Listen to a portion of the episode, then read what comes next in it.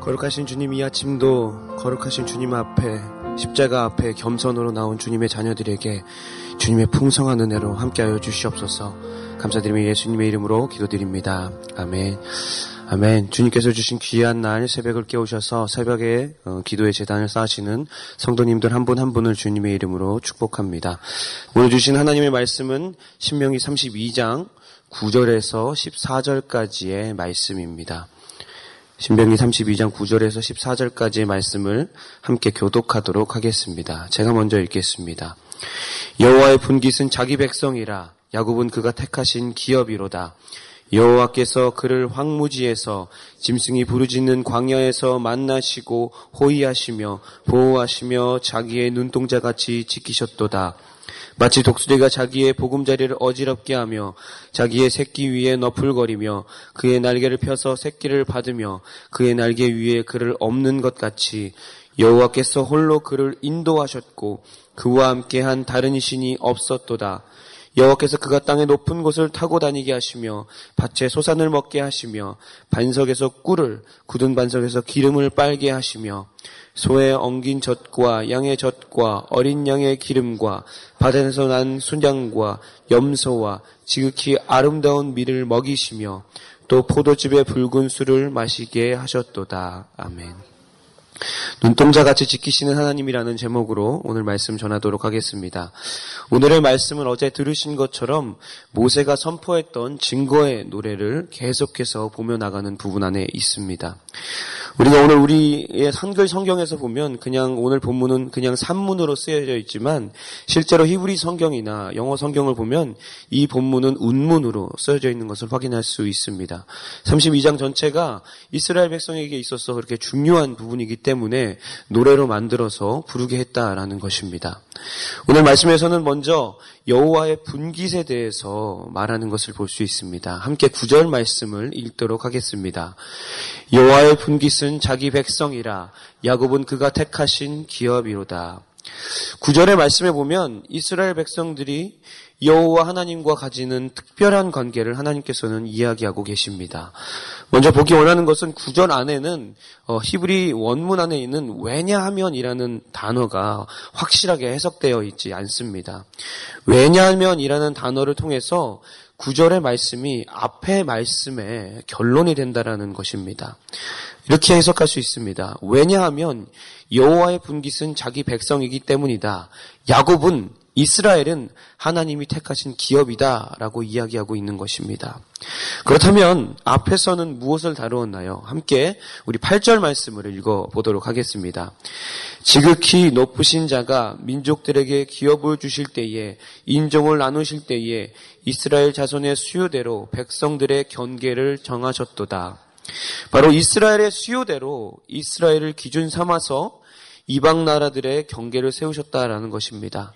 다시 말하면 이스라엘의 땅을 주실 때에 다른 나라들과 조화롭게 땅을 분배해 주신 것이 아니라 이스라엘아, 네 거 먼저 줄게. 내가 너 먼저 줄게. 다른 그 어떠한 나라보다 나는 너에게 먼저 주고 싶어. 라고 말씀하시는 모습인 것입니다.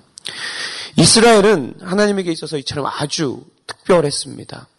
오늘 말씀에 보면 아주 그 묘사도 독특하고 마치 연인이 사랑하는 사람에게 이야기하는 것처럼 말씀하시는 것을 볼 수 있습니다. 여기 본문에 보면 여호와의 분깃이 자기 백성이라라고 말씀하십니다. 여호와의 분깃이란 말 안에 이미 여호와의 것, 내 것이라는 의미가 들어가 있습니다. 그런데 또 거기에 자기 백성이다라고 얘기합니다.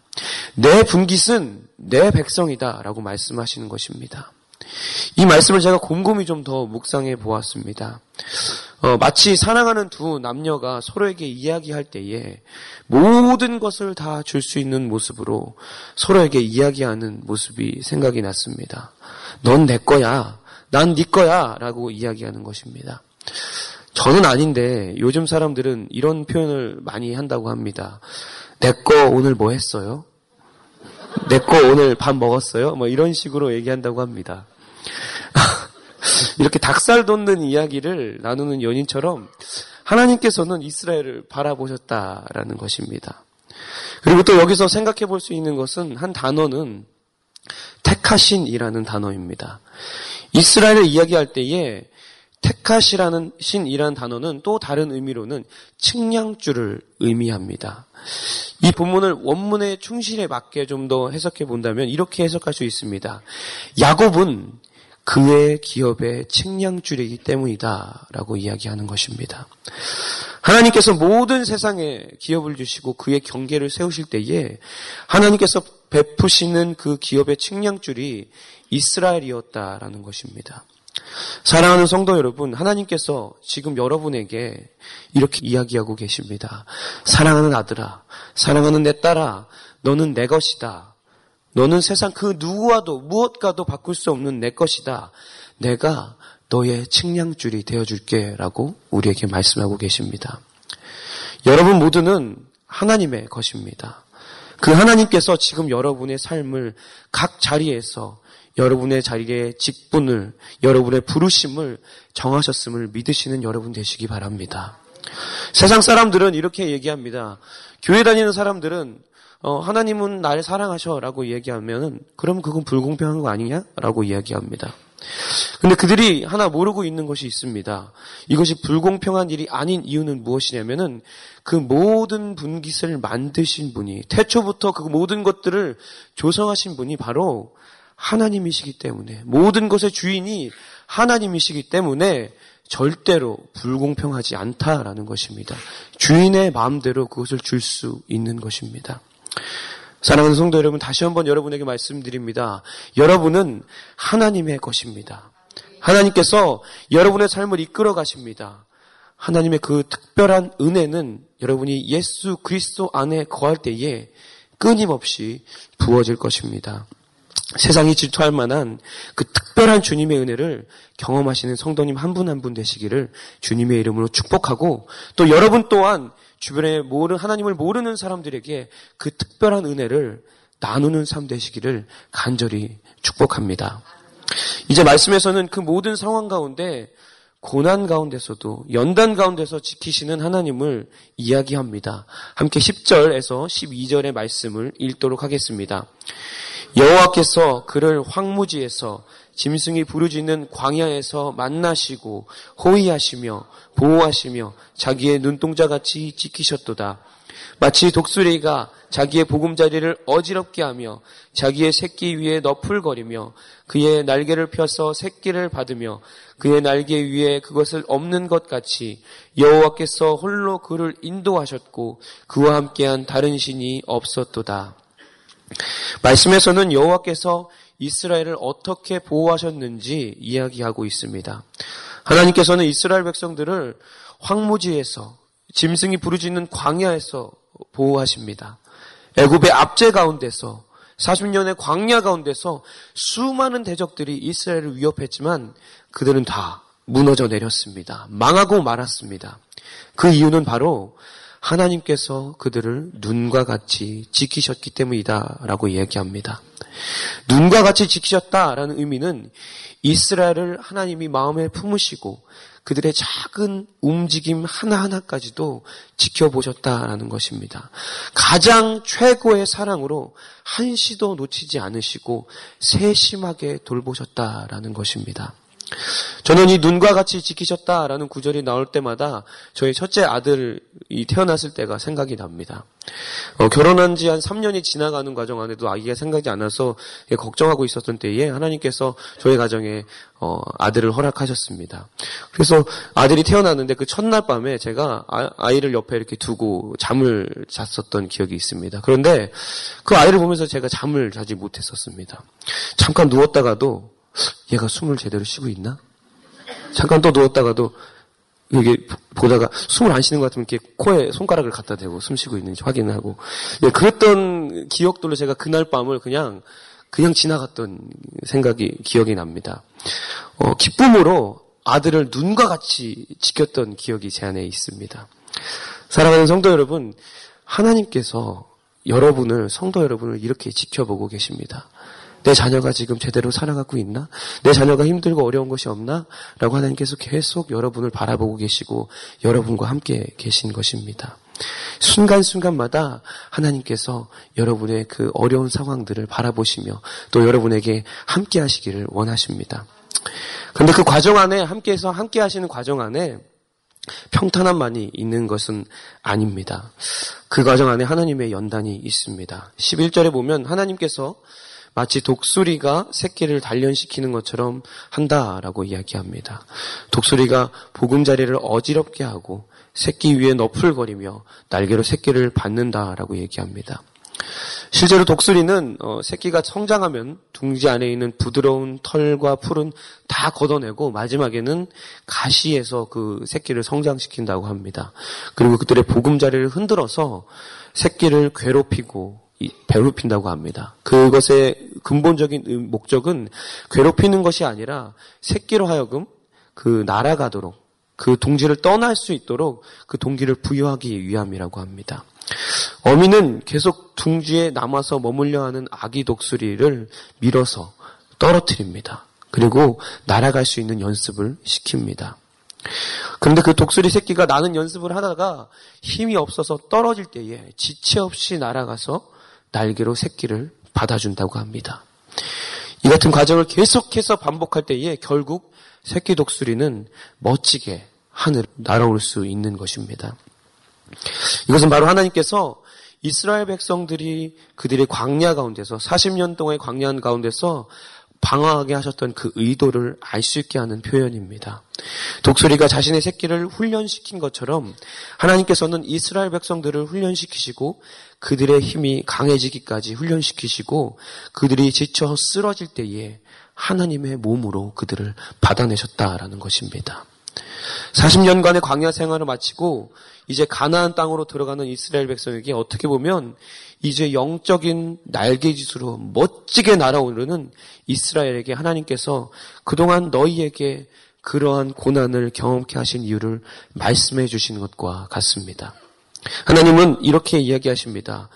그 고난 가운데 너를 이끌어내는 것은 너의 어떠함도 아니고 너의 주변의 사람들의 어떠함도 아니고 너의 부모나 너의 주변의 어떤 사람들의 어떠함도 아닌 바로 내가 너를 구원했다라고 말씀하십니다. 사랑하는 성도 여러분, 혹시 우리 성도님들 안에 어떤 고난이 있습니까? 어떠한 연단이 있습니까? 그 고난 가운데 다른 것을 바라보지 마시기 바랍니다. 어떤 때에는 그 고난 가운데 내가 바라볼 수 있는 그것이 나의 자식이 될 수도 있고, 나의 주변의 부모님이나 동료나 많은 사람들이 될 수 있습니다. 그런데 하나님께서는 이 연단의 시간에 우리가 하나님의 도우심이 아닌 다른 어떤 것을 구하길 원하지 않으십니다.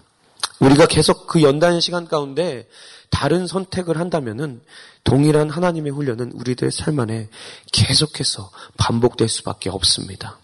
이 동일한 훈련은 사람과 상황만 바뀌어서 계속해서 우리들의 삶 안에 반복될 것입니다. 이스라엘 백성들을 40년 동안 광야에서 훈련시키신 하나님께서 너희가 정금같이 될 때까지 절대 포기하지 않겠다라고 우리 안에 말씀하고 계신 것입니다. 함께 예레미야 9장 7절 말씀을 읽도록 하겠습니다.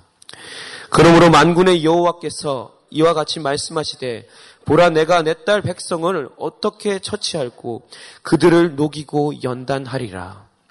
사랑하는 성도 여러분, 우리의 삶 안에 유일한 구원자는 하나님이십니다. 하나님의 구원 사역에 하나님께서는 그 어떠한 인간의 도움을, 어떠한 상황의 도움을 필요로 하지 않으십니다. 하나님만 찾으시기 바랍니다. 하나님께만 엎드려지시기 바랍니다.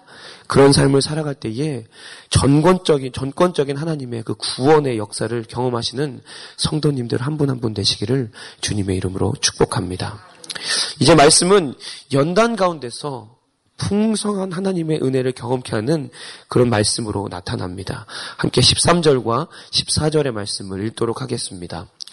여호와께서 그가 땅의 높은 곳을 타고 다니게 하시며 밭의 소산을 먹게 하시며 반석에서 꿀을 굳은 반석에서 기름을 빨게 하시며 소의 엉긴 젖과 양의 젖과 어린 양의 기름과 바산에서 나는 수장과 염소와 지극히 아름다운 밀을 먹이시며 또 포도즙에 붉은 술을 마시게 하셨도다.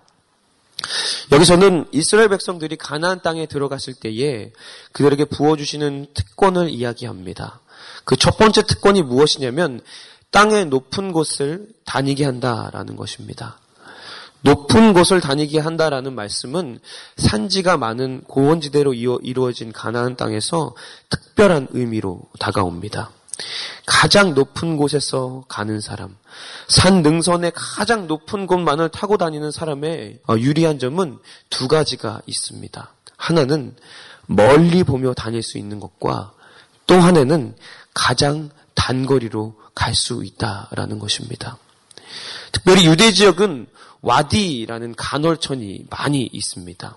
이 간헐천은 큰 것은 몇십 미터나 되는 깊이로 만들어져서 그 길이의 경로를 어, 길이 그 길이가 그것이 그것이 길을 많은 과정들 안에서 경로를 다양하게 막을 수 있는 상황 가운데서 높은 곳에 있는 사람은 그 모든 것을 다 파악하며 산지 아래에 있는 사람들보다 더욱 빠르게 이동하면서 좋은 장소를 찾을 수 있는 것입니다.